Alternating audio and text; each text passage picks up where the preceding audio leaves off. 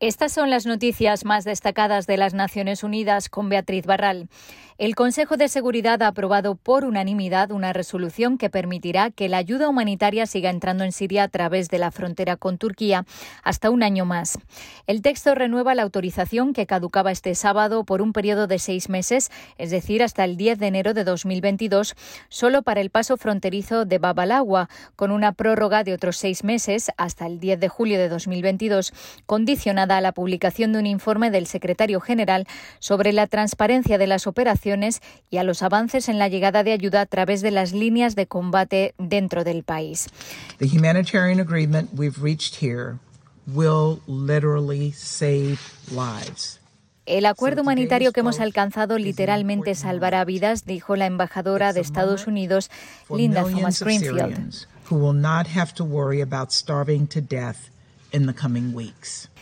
El voto de hoy es un momento importante, es un momento importante para millones de sirios que no tendrán que preocuparse por poder morir de hambre en las próximas semanas.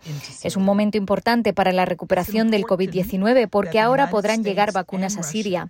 Es un momento importante porque Estados Unidos y Rusia hemos sido capaces de unirnos en una iniciativa humanitaria por el pueblo sirio. Y es un momento importante para la ONU y el Consejo de Seguridad porque hoy hemos demostrado que podemos hacer algo más que hablar. El embajador ruso Vasily Nevencia aseguró que esta resolución es un hito para resolver la crisis siria. Colegas, hoy asistimos a un momento histórico. Por primera vez Rusia y Estados Unidos no solo han podido ponerse de acuerdo, sino que además han presentado un texto conjunto con apoyo de todos los colegas del Consejo. Esperamos que el día de hoy se convierta en un punto de inflexión eh, y del que se beneficia no solo Siria, sino toda la región de Oriente Medio y el mundo entero. Gracias. Casi un tercio de todos los niños de Haití, al menos un millón y medio, necesitan urgentemente ayuda humanitaria. UNICEF alerta de que tras el asesinato del presidente, la mayor violencia e inseguridad complican la llegada de asistencia. Aunque UNICEF dispone de suministros en Haití, la violencia y la inestabilidad prolongadas podrían impedir la entrega y reabastecimiento de existencias de artículos esenciales para los niños, incluidas vacunas, medicamentos y suministros médicos y el tratamiento para quienes sufren desnutrición. Esta es la peor crisis humanitaria a la que se ha enfrentado el país durante los últimos años y se está deteriorando semana tras semana, ha asegurado el representante de UNICEF en el país. Cuando las pandillas luchan en la calle y las balas vuelan, es difícil llegar a las familias más vulnerables con estos suministros, ha agregado. Durante los tres primeros meses de 2021, el número de ingresos de niños con desnutrición aguda grave en los centros de salud de Haití ha aumentado un 26% en comparación con el año pasado. Expertos de la ONU han instado hoy al Gobierno de Honduras a poner fin a la detención arbitraria y criminalización de defensores de derechos humanos de la comunidad garífuna. Tres defensoras, Silvia Bonilla Flores y las hermanas Marianela y Jennifer Mejía Solórzano, han sido detenidas acusadas de robo con violencia o intimidación, usurpación, daños y amenazas.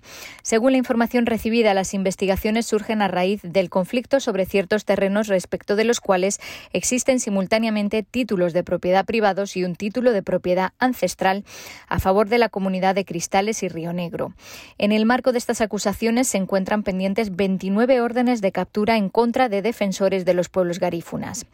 El Gobierno debe de abstenerse de utilizar la legislación penal nacional como una herramienta de intimidación en perjuicio de las personas defensoras de derechos humanos, dijo la relatora Mary Lawlor.